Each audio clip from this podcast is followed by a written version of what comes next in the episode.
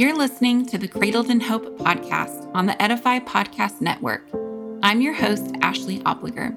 I'm a wife, mom, and follower of Christ who founded Bridget's Cradles, a nonprofit ministry in memory of my daughter, Bridget, who was stillborn at twenty-four weeks. Cradled in Hope is a gospel-focused podcast for grieving moms to find comfort, hope, and healing after the loss of a baby. We want this to be a safe place for your broken heart to land. Here, we are going to trust God's promise to heal our hearts, restore our joy, and use our grief for good. With faith in Jesus and eyes fixed on heaven, we do not have to grieve without hope. We believe that Jesus cradles us in hope while he cradles our babies in heaven. Welcome to the Cradled in Hope podcast. Welcome back to another episode. We are so honored to have Rachel Lohman as our first guest of twenty twenty-four. I know you're going to be so encouraged by the message of hope she brings. Much of it is from her book, Miscarried Hope, Journeying with Jesus Through Pregnancy and Infant Loss. Rachel is also the founder of Hope Again Collective, a handmade jewelry line that shares the stories of lost moms and has donated over ten thousand dollars in practical grief resources to women going through miscarriage or stillbirth. Rachel holds a master's degree in theology and ministry from Fuller Theological Seminary, and she is a mother to two living children and one in heaven.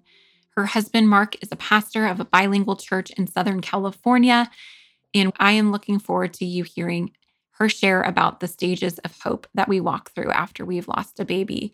And so we're going to jump into this conversation real soon, but I want to encourage you to listen until the end.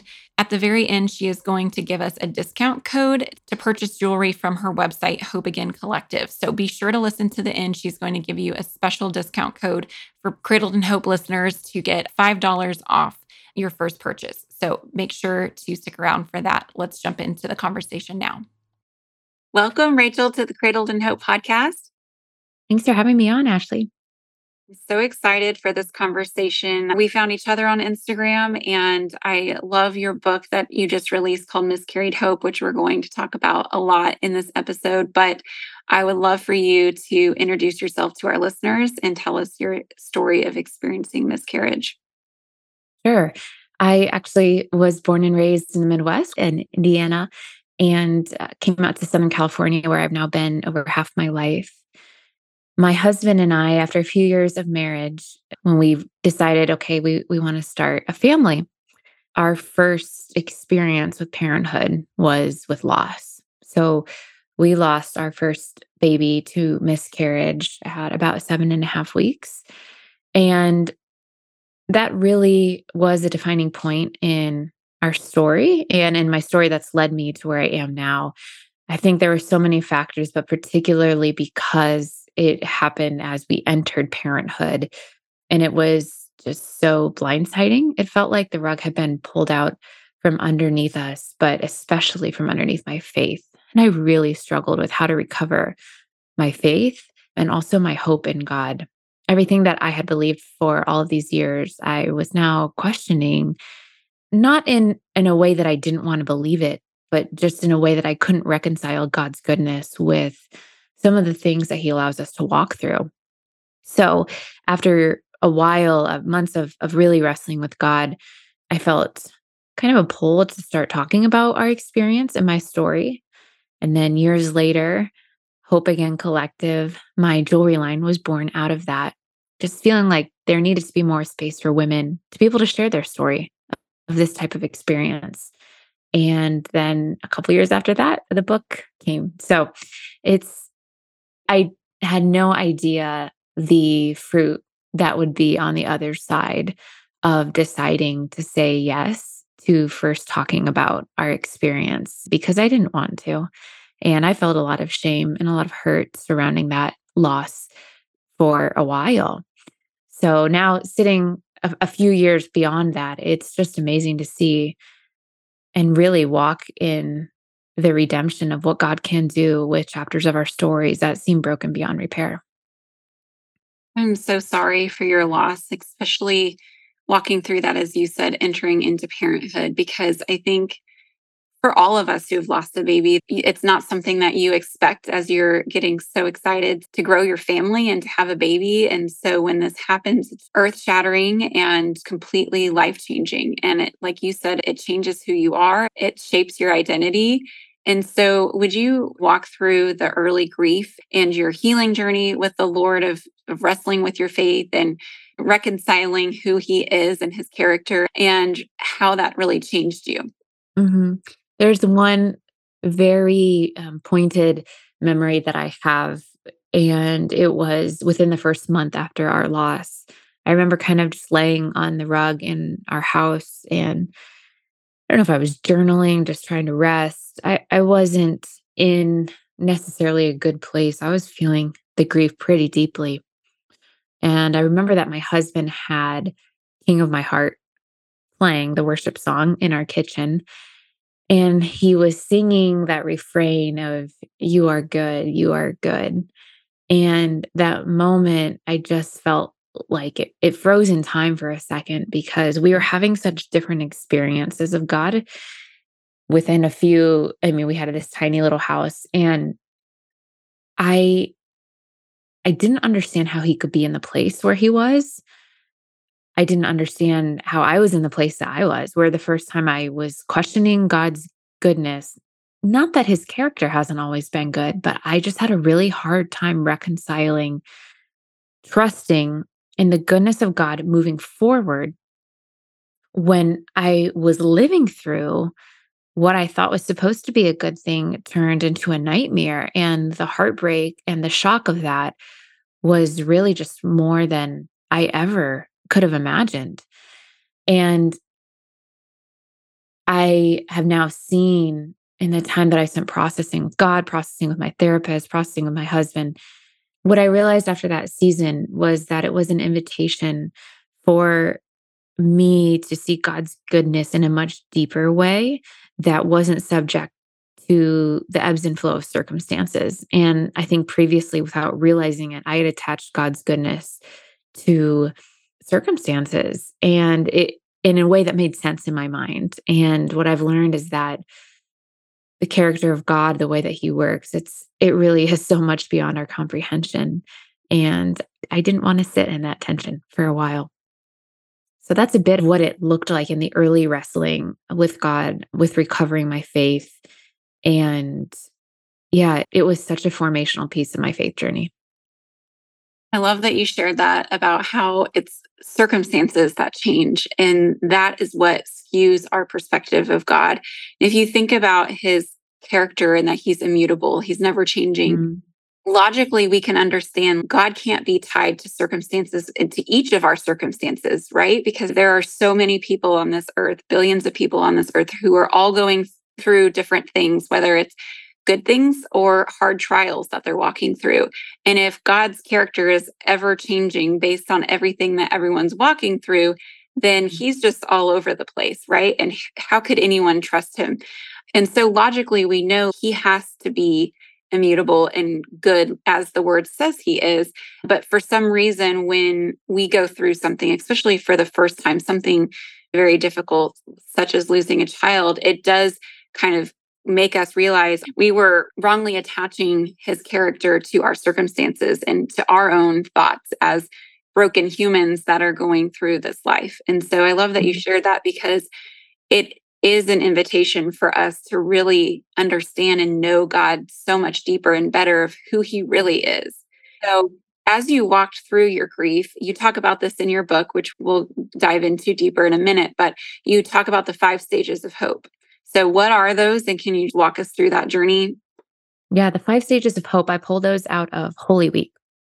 And admittedly, I had never really examined the emotional experience that dis- the disciples and Jesus walked through during Holy Week. In my mind, it had just been like, okay, here are the historical events. Here's what we do as a church or at the church, whatever. But I was shocked when I saw how closely the emotional experience of the disciples is during Holy Week with that of what we experience as lost moms. And out of that, I kind of saw five stages of hope emerge. And it was important to me as I wrote this book to give lost moms some sort of a framework for recovering their hope. A lot of us are familiar with the, the stages of grief, but I found a need for some sort of like roadmap for my hope to be recovered again after loss. And so that was something I, I wanted to, to be able to share. And then God just showed me through Holy Week what I what has been the most profound example for me to find a lot of meaning and a lot of hope in my own story. So the five stages of hope: expectation, shock, despair, grief, and active hope. And I'll real quickly give you a brief summary of each stage. So in expectation, it's this high peak of emotion. It's when you're holding that positive pregnancy stick. It's for the disciples when they're standing on the side of the road watching Jesus' triumphant Palm Sunday entrance.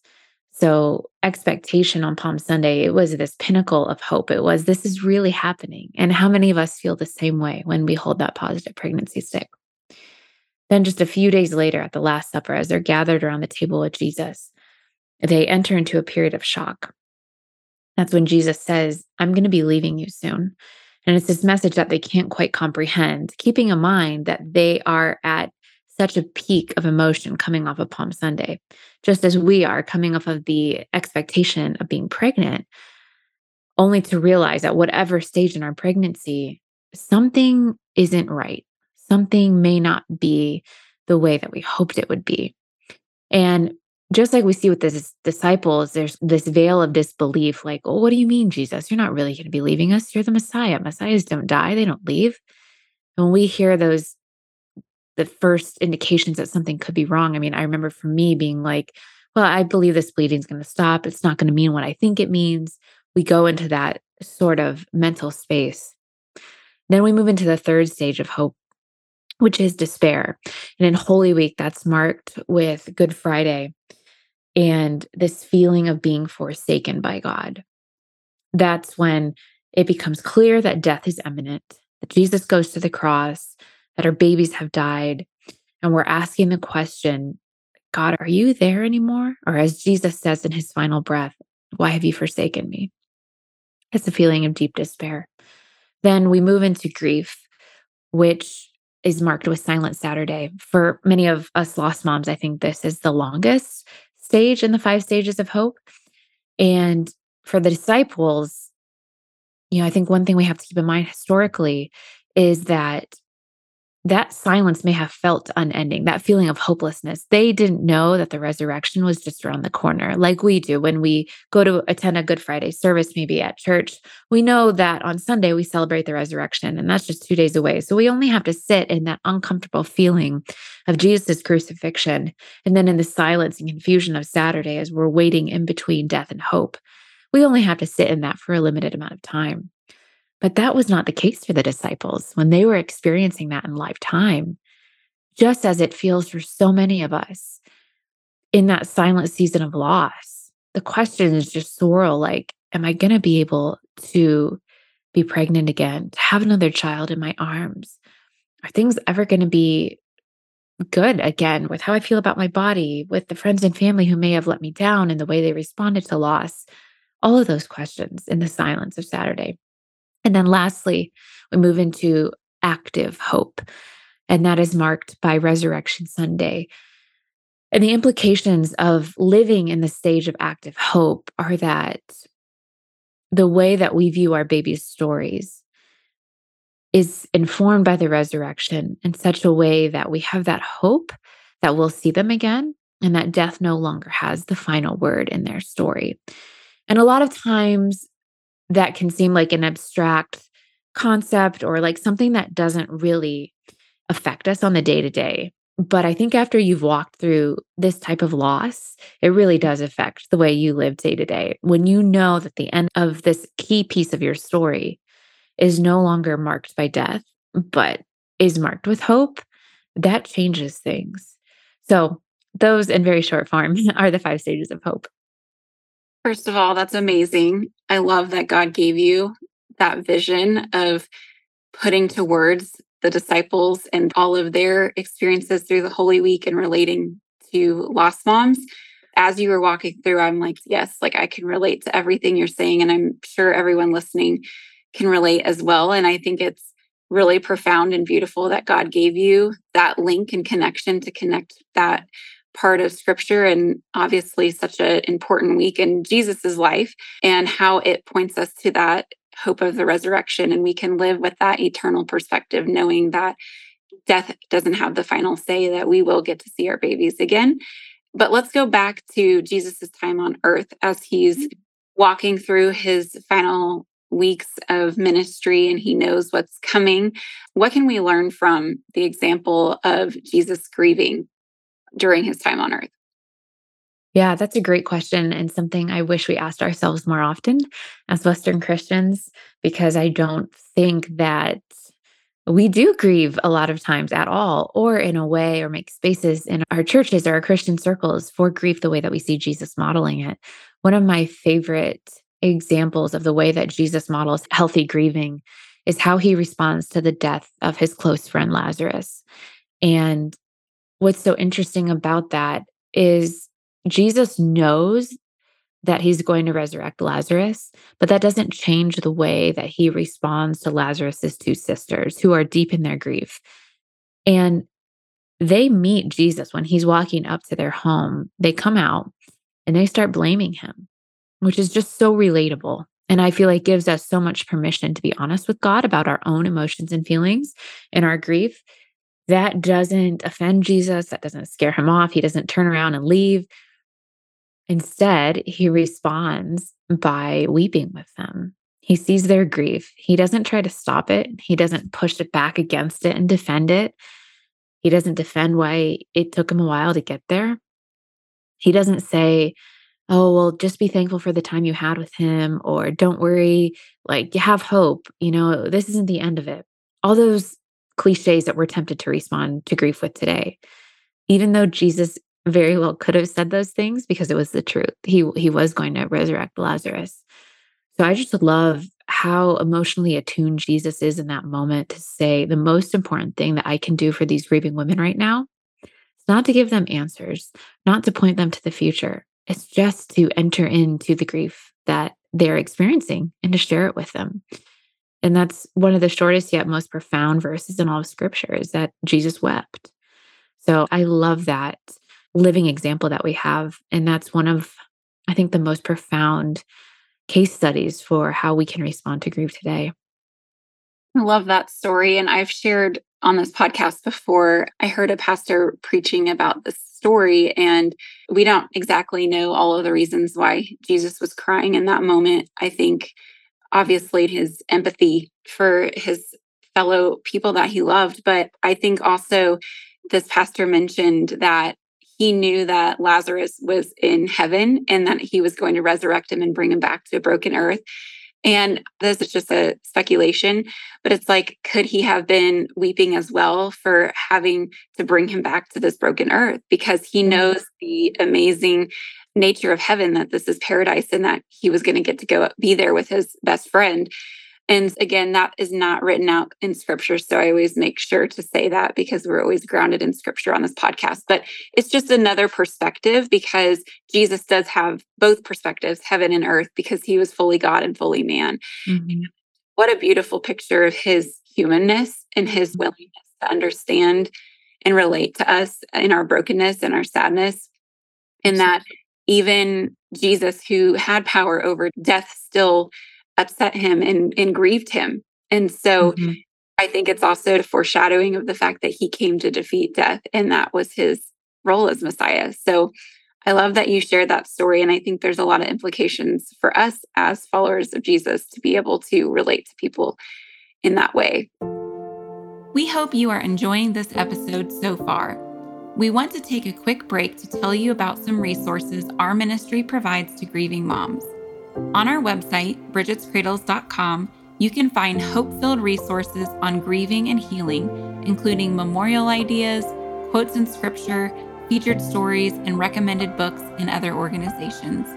We share ideas on how to navigate difficult days, such as due dates, heaven days, and holidays.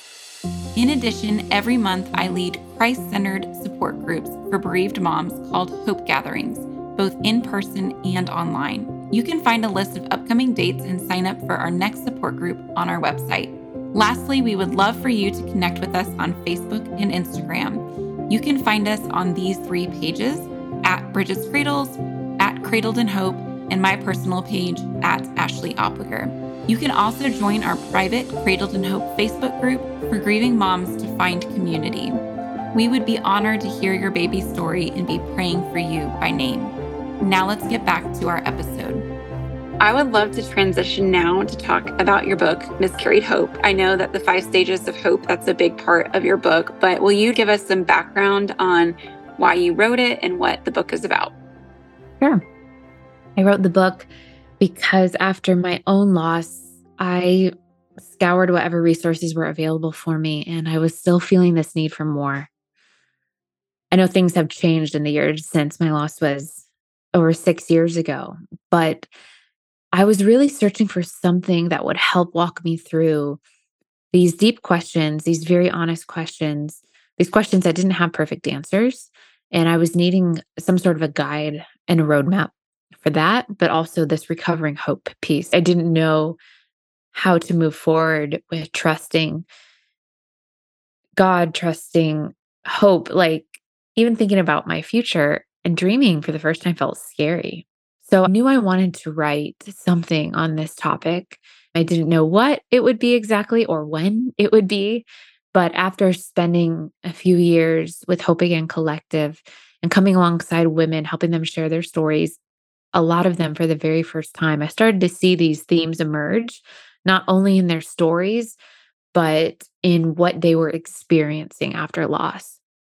And quite heartbreaking things too, like the vast majority of women feeling somewhat to blame for their loss, feeling shame, feeling like they have a negative relationship with their body post-loss, all of these things that I think largely are because they're not given space to share their story or they don't feel supported by our culture at large, who A, doesn't do a great job responding to grief, but especially doesn't know how to respond to pregnancy and infant loss.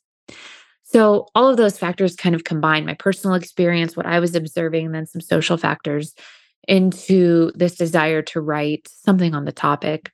And then when God gave me this outline of Miscarried Hope, the five stages of hope, to be kind of the backbone of the book, then it, it sort of all clicked. And that was a moment of excitement, like, wow, this helps me make sense of my story. And I had never connected the dots this way before. How much more could this help other women once they get it into their hands? So that was the, the backstory for how Miscarried Hope came into being. Well, I love it. And I love that you say recovering hope, because mm-hmm. I see in our ministry and support groups, a lot of times women come in and they were followers of Christ and they had a faith upbringing, but this major loss and trial really has them questioning things. And mm-hmm. like you mentioned, you weren't necessarily at the point of deconstructing, but you were still wrestling with, okay, this isn't adding up with the theology that I had going into this. And so I think it's important at that stage where grieving moms, as they're walking through it, they're at this kind of juncture and crisis of faith, if you will, of am I going to lean in and, and mm-hmm. be on this faith that I have, even though I have questions, and I'm going to dig deep and I'm going to really try to figure out who God is, and I'm going to trust him with my pain? Or am I going to let this be the catalyst that makes this chasm between us, and I'm going to start falling away from Jesus and deconstructing my faith? And unfortunately, that does happen. And mm-hmm. so a book like this and ministries like ours and yours that are pointing people to hope, that say it's okay to struggle and have these questions, but let's not lose our firm foundation. Right. Let's get through this with Jesus. He's going to walk through it with us. He's faithful. He's good. He loves us. He's going to sit with us in it. And so I love that about your book, is that you're just wanting to point people to the hope of the gospel, because aside from that, what other hope do we have? So I'm going to dive into chapter four, which you talk a lot about the importance of empathy. And so how can empathy make a difference after miscarriage or stillbirth?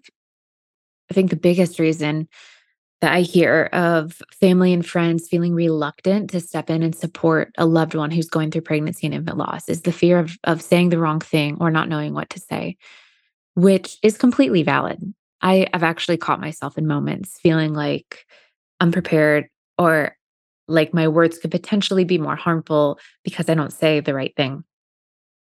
But what happens in those instances when we back away from supporting a mom out of fear of saying the wrong thing is that she ends up feeling even more isolated and even more alone and unsupported. So that's where the role of empathy can be a huge component. So you don't have to go through pregnancy and infant loss to know how to respond to somebody who is. When I'm responding to somebody who's going through something that I haven't been through exactly, I like to put myself, ask the Holy Spirit, okay, guide me to an example in my own life where I have felt a sort of pain or loss. And if you can remember what that felt like and what you needed from God, what kind of comfort or presence you needed from God or from other people in your life, that is enough to inform the way that you respond. You don't have to know the ins and outs of the situation particularly, but just to have the posture of, I've been in pain, I've been needing hope, I've been needing the reminder that God is with me. Maybe I just needed a hug. I need somebody to practically show up and support me. I needed to know that somebody was praying for me or thinking of me, even if that takes the form of just sending a simple text. Hey, I'm thinking of you today. Hey, I prayed this psalm over you today. That oftentimes can be enough. We tend to think it needs to be like big, grand gestures and the perfect words. Sometimes the ministry of presence, which comes through empathy, is more than enough and can be a really beautiful gift to someone who's grieving. Yes, the small gestures really add up. And I think also consistency is something that's important, because when you lose a baby, oftentimes you'll have the initial support flowing in and people will show up right then. But then after a week, a month, the months go on, it feels like people see you back at work or back in doing your normal routine. And so they think you're doing better, you're fine. And so the support kind of weans off over time. Yeah. And so I think there's something beautiful, like even just your text example about getting a text message a couple months later, I'm praying for you. I'm thinking about you right now. Is there anything that I can do for you? Or offering a very specific, tangible act of service or kindness that you can do for them. Because so often we do feel isolated, but also lonely as time goes on, after the funeral, after that initial grief period. And sometimes it's even harder because you are surrounded so much by friends and family in the beginning, right, and you're still in survival mode. In those first three months, your brain's still in shock. And then after that three month mark, the shock wears off and your body and brain are processing your grief all over again. And so I think it's important for those listening that are wanting to support someone to stay consistent even after th- those months and even years later. Absolutely. Um, That's such a great point, Ashley. And I think some simple ways to be intentional about supporting lost moms in the long term. One thing I like to do, and I'm not perfect at this, but when I can remember it or ask, I put a lost mom's anniversary of her baby going to heaven, or if she wants me to remember the due date, whatever is a key date, I put that in my calendar and I just set a reminder a week before. So it's on my radar. If she's somebody who lives close to me, maybe I bring her a small bouquet of flowers on that day. If she's somebody who's not close to me, who's another state away, I'll send a text on that day. Mother's Day, holidays, just say, hey, I'm thinking of you. When the emotions feel a little bit heightened, it's so helpful to know that you're not alone on those key dates that you're remembering your baby. So that's just a really simple way that I like to be intentional about offering long-term support. I think that's so important and beautiful that you do that. And speaking of like gift ideas for mm-hmm. anniversaries, heaven days, due dates, you have this beautiful jewelry line called Hope Again Collective. And this is for anyone to purchase, but it specifically grew out of the pain that you experienced in losing a baby. So would you just share more about Hope Again Collective, what it is and who it's for, and how people can find your business? Sure. Well, I started making handmade earrings on my kitchen table during the pandemic, and it grew, it's grown a lot. Now my assistant and I, we do necklaces and rings and just a variety of different products that can offer support to lost moms and make a thoughtful gift. So the majority of our pairs are named after a woman who has walked through pregnancy and infant loss. And so when I release her earring, I also share her story that she submitted, where she can say whatever she wants to about her loss experience. I provide some guiding questions. And then we post that to Instagram. And oftentimes that is one of the first times that she is publicly sharing her story. And it's in a safe space where primarily other lost moms are responding, offering support and words of encouragement. So that's been a really beautiful ministry space that has kind of happened on Instagram. And then each month I select a lost mom who has a current loss-related need financially, whether she needs funeral costs covered, cremation, grief therapy, outstanding medical expenses where maybe a D and C wasn't covered or whatever it is. There are so many expenses associated with loss, and that is just really salt in an already very painful wound when you're dealing with the emotional toll of losing a child, but also then needing to come up with a financial cost to, to cover all of that. And so each month I pick one mom to donate a percentage of everything sold across the site. So I just love supporting small businesses that have some sort of give back element. And so if you're like me, if you like to shop businesses like that, I'd encourage you to check out hope again collective dot com. That's amazing. I absolutely love that business model, that it's both a business and a ministry, and you're giving women a space to share their stories and then honoring them in that way of having the jewelry named after them. And I'm assuming the earrings that you're wearing right now are some that you've made? Yes. Well, they're beautiful. No one can see the video of our Zoom call right now, but they're beautiful. And so Thanks. Please go check out Hope Again Collective. They have many different products offered on there. And as she mentioned, a portion of those proceeds will be going to help another grieving mom. So such a beautiful ministry that you have created, and God is just continuing to grow. And this podcast, we talk a lot about using our grief for good and finding purpose in our pain. That's mm-hmm. something I'm so passionate about, because I do feel like we find so much healing in serving others. And so can you share what that has meant to you in both your book and Hope Again Collective? Mm-hmm. I will say that it was not something that I set out to pursue, that kind of purpose in my pain. And I know that for a lot of women who follow Jesus, that can often feel like a pressure of like, okay, well, I know God's not leading me through this, like for nothing, like he's not going to show me something later or give me redemption or purpose from it. And it can feel like, for me anyway, this pressure or this quest to figure it out. But God does all of that in his time. And that is exactly what Hope Again Collective has been. That is exactly what my book has been. I just had this little burden on my heart to do something in to minister to women in this space, but I had no idea it would take the shape and form of what it has. And it's just amazing to just step back and look at what God can do, bringing in your story, wanting to redeem some of your pain or add purpose to it, how he interweaves that with each person's unique gifts and the way that we're wired so that it's life-giving oftentimes too. Like I love being creative and making jewelry. I did it as a middle schooler in my parents' basement and had no idea that like it would come back into my life and be a pretty consistent full-time part of my week now.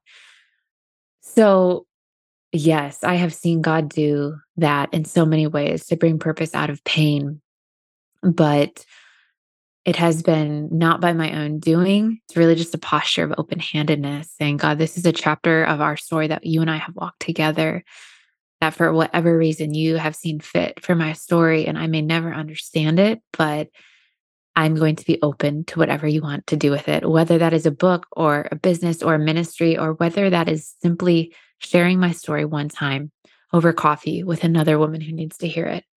Both of those, I believe, are equal fruit in the kingdom. Amen. Thank you so much for that reminder, because sometimes there is a pressure to be like, what good is coming from right. this? And I need to conjure up to honor my baby's life in this way. And it doesn't have to be anything big. And honestly, the stories that we share, none of us have set out to do these grand things, it always starts with a small act of obedience. That's how anything starts in God's kingdom. He is overjoyed when the work begins, and you don't even need to know what the end story is going to be. I think both of us, even where we're at in our ministries, we still don't know what God is going to do right. in the next year, five years, ten years. We might have visions and dreams of what we hope he'll do or the things that we plan to do, but ultimately God is in charge, and all that we are asked to do every single day is just be obedient to what he asks us to do. And that's how anything starts. And I love that you said it. It's just about whatever you're passionate about, whatever God has gifted you at. And so what one woman does in memory of her baby that she's going to pour out and serve other people is going to be so different mm-hmm. from someone else, because it's not meant to be something we do as a chore, as like, oh, we need to do this in order to honor our baby or bring glory to God. Like, this is something we get to do. We don't have to do it. We get to do it out of gratitude of our salvation and the hope that we have. And so ultimately, whatever you do, it should be something that you love and that is in your giftings. And obviously, I'm very passionate about this, but I feel like God will lead you to whatever it is that he wants you to do. And mm-hmm. all you have to do, like Rachel said, is just have that open hands and posture of surrender and saying, okay, God, I'm available. You just tell me what it is I need to do. And it might be something so, so small, and that's okay. God's glorified in whatever that is. You don't have to write a book to bring God glory or start a business or a nonprofit. He is glorified in the small acts of obedience that you do every single day. So thank you for that reminder, because that is so important. So as we wrap up our time, I would love for you to speak to the woman who is listening right now, who has just recently walked through loss. And she's in the initial stages of grief, walking through the expectant, and now she's in this despair. Mm-hmm. What would you say to her right now? Yes, I would first say, I'm so sorry. Um, if you're listening and that situation applies to you, if loss is fresh in your story, my biggest piece of encouragement to you would be to see God as in this season, as a close friend. And I don't mean that in like a cliche way, but with a close friendship or relationship, we, those are rare. We tend to tell those people everything, how we're really feeling, what we're angry about, what has hurt us, what we have doubts over, what we're struggling to trust, whatever it is. And God, I believe, wants a relationship and a friendship with us that is not there just when things are going good and we're filled with joy, but he wants to be as as close to you when you're in the, the pits of grief and you're asking all those hard questions and you're even mad at him. He can take that, and he still wants to be connected with you in this season. So I know it can feel so tempting to want to distance yourself from God, to push yourself away from God, to feel like you can only ask the safe questions. But God, in his goodness and graciousness, wants to be a friend to us in all times. So lean on him. Don't cut off that line of communication. Keep wrestling with him. And just as the scripture promises, like when you persistently knock on a door, he's going to open it. He's going to answer it. It might not be the type of answers that you're looking for that are black and white, but sometimes it's an answer with his presence, his peace, his comfort to you, his love, whatever it is, he will respond to you in this season. Press through the silence and uh, keep that communication open with God.